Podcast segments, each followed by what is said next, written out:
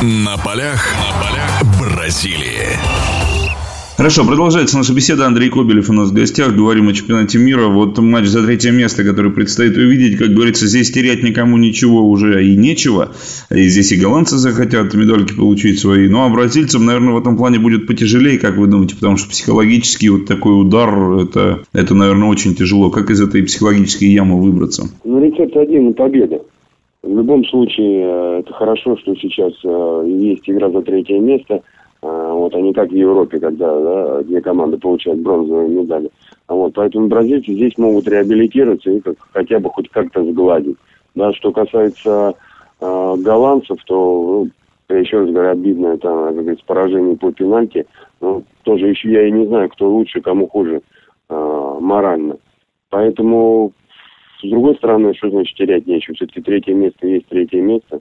Вот, поэтому для, ну, для меня лично в общем-то, конечно, а, тяжелее будет бразильцам, потому что им отступать некуда, им нужна только победа, а вот хотя бы взять третье место, плюс реабилитироваться перед своими болельщиками. Поэтому напряжение, я представляю, должно у них быть колоссальное.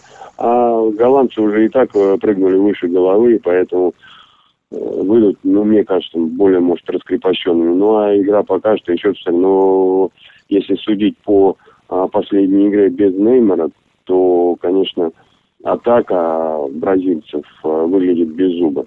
Потому что и Фред, и Халк наш, если можно так сказать, конечно, оставляют удручающее впечатление.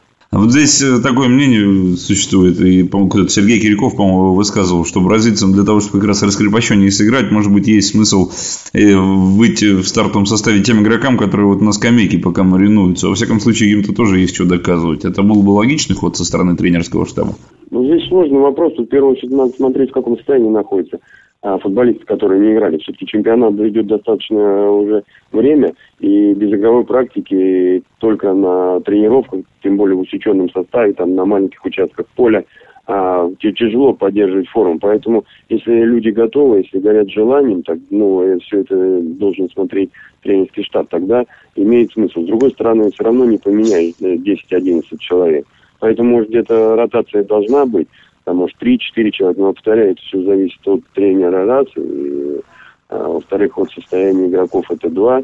Вот. Ну, а мне кажется, все равно, что мы все-таки говорим, что у бразильцев а, хорошая команда, да, но если проанализировать а, немножко поглубже, то у них основной состав тоже где-то человек 11-12. Все остальное это, да, игроки неплохие, но уступающий класс в основном составе. А вот как вы думаете... Да, откровенно говорить об этом. Ну, да, здесь тоже трудно не согласиться. Как думаете, вот этот матч Голландия-Бразилия, он э, голевым получится, опять же? Я понимаю, что это утрированный вопрос такой, ну просто да, это, две команды. ну, об, об этом сложно говорить, потому что а, матч Германия-Бразилия нам показал, да, кто знал, ну, что да. будет забито 8 мячей, еще сколько не забили.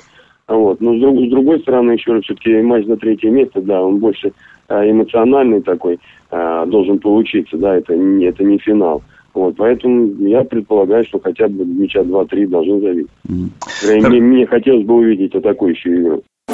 Продолжение беседы через мгновение. Оставайтесь на радиомарафон.